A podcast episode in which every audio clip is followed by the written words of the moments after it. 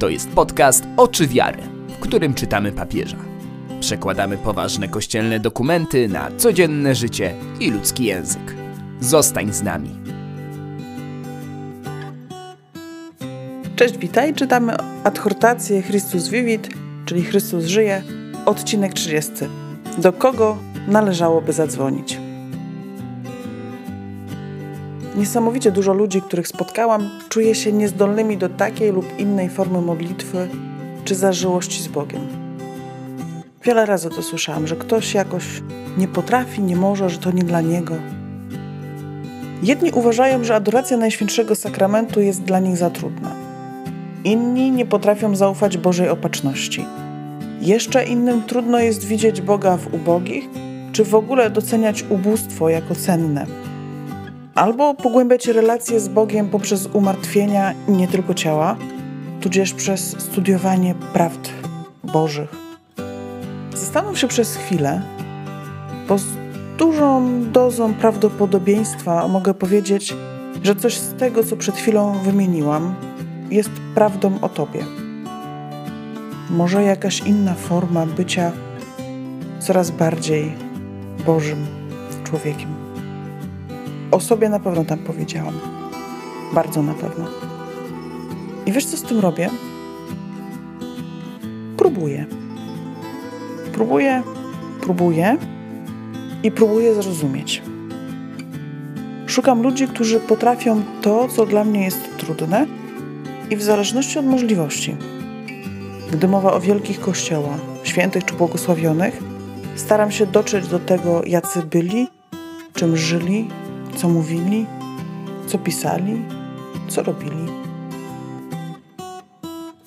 Gdy zaś chodzi o ludzi w moim otoczeniu, o takich ludzi, od których mogę się uczyć tego, jak być jakaś, jak rozumieć jakąś formę modlitwy, jakąś formę bliskości z Bogiem, to staram się to robić, staram się uczyć.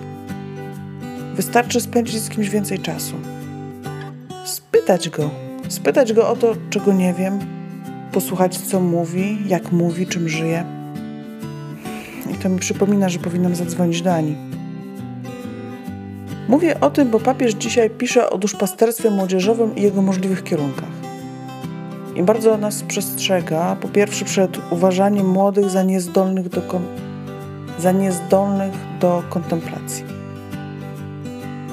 Mówię o tym, bo papież dzisiaj pisze o duszpasterstwie młodzieżowym, o jego możliwych kierunkach i bardzo nas przestrzega, abyśmy po pierwsze nie uważali młodych ludzi za osoby niezdolne do kontemplacji.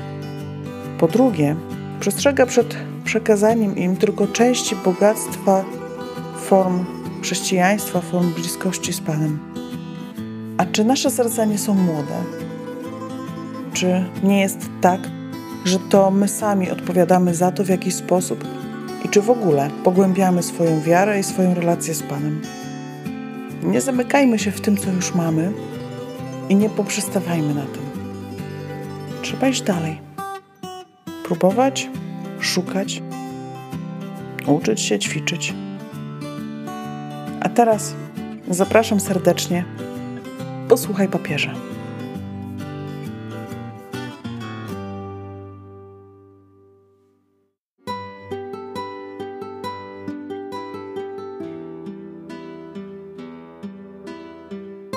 Chrystus Vivit, punkty od 224 do 229. Różne obszary rozwoju duszpasterskiego. Wielu ludzi młodych jest zdolnych, by nauczyć się umiłowania milczenia i zażyłości z Bogiem. Więcej jest także grup, które gromadzą się na adorację Najświętszego Sakramentu lub modlitwę Słowem Bożym. Nie wolno nie doceniać ludzi młodych, tak jakby nie byli w stanie otworzyć się na propozycje kontemplacyjne. Trzeba tylko znaleźć odpowiednie style i sposoby, aby pomóc im wejść w to doświadczenie o bardzo dużej wartości w odniesieniu do oddawania czci Bogu i modlitwy. W różnych kontekstach młodzi katolicy domagają się propozycji modlitewnych i wydarzeń sakramentalnych, zdolnych do przemieniania ich życia powszedniego w świeżą, autentyczną i radosną liturgię.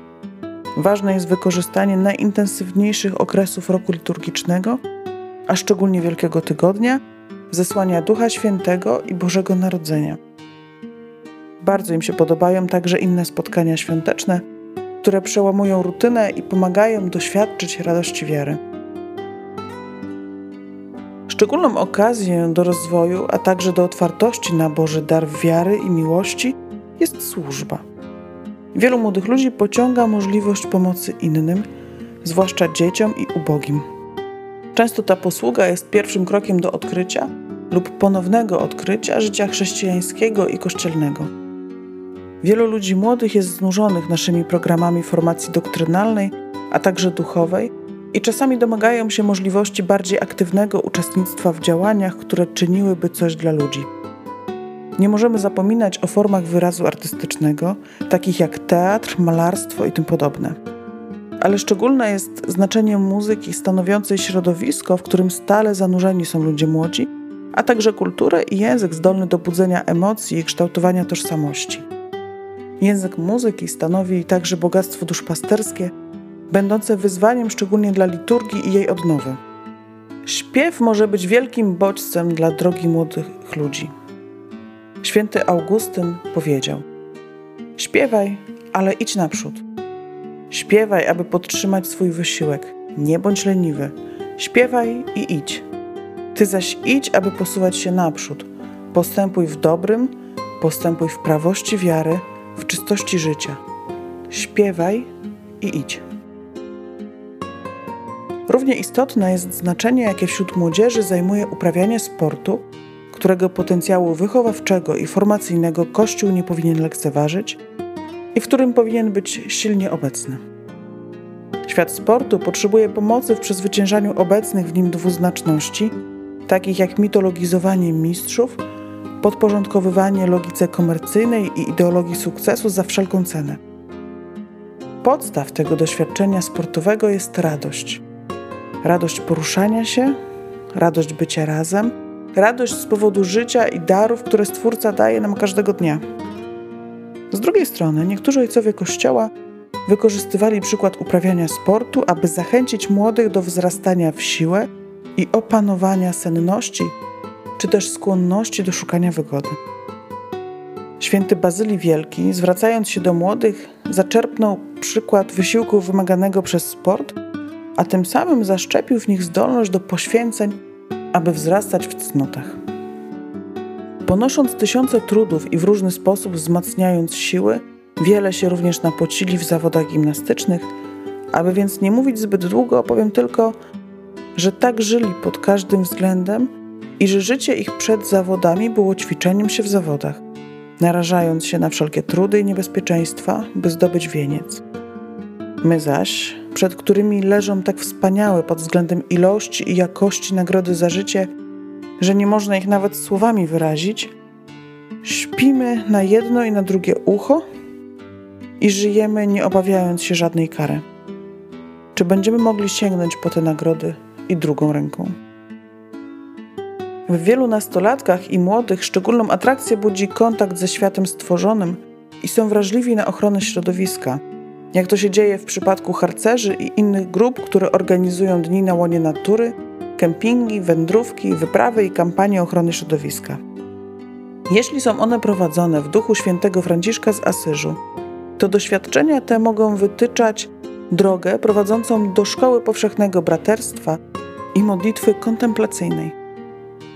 Te i różne inne możliwości otwierające się na ewangelizację ludzi młodych nie powinny skłaniać nas do zapominania, że niezależnie od przemian historycznych i wrażliwości ludzi młodych, istnieją dary Boga, które są zawsze aktualne, zawierające moc przekraczającą wszystkie epoki i wszystkie okoliczności.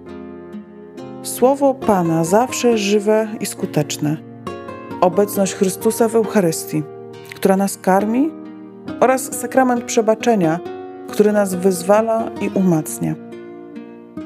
Możemy również wspomnieć o niewyczerpanym bogactwie duchowym przechowywanym przez Kościół w świadectwie Jego świętych oraz w nauczaniu wielkich mistrzów duchowych. Choć musimy respektować poszczególne etapy, a czasem cierpliwie czekać na odpowiedni moment, nie możemy nie zaprosić ludzi młodych do tych źródeł nowego życia. nie mamy prawa pozbawiać ich tego wielkiego dobra.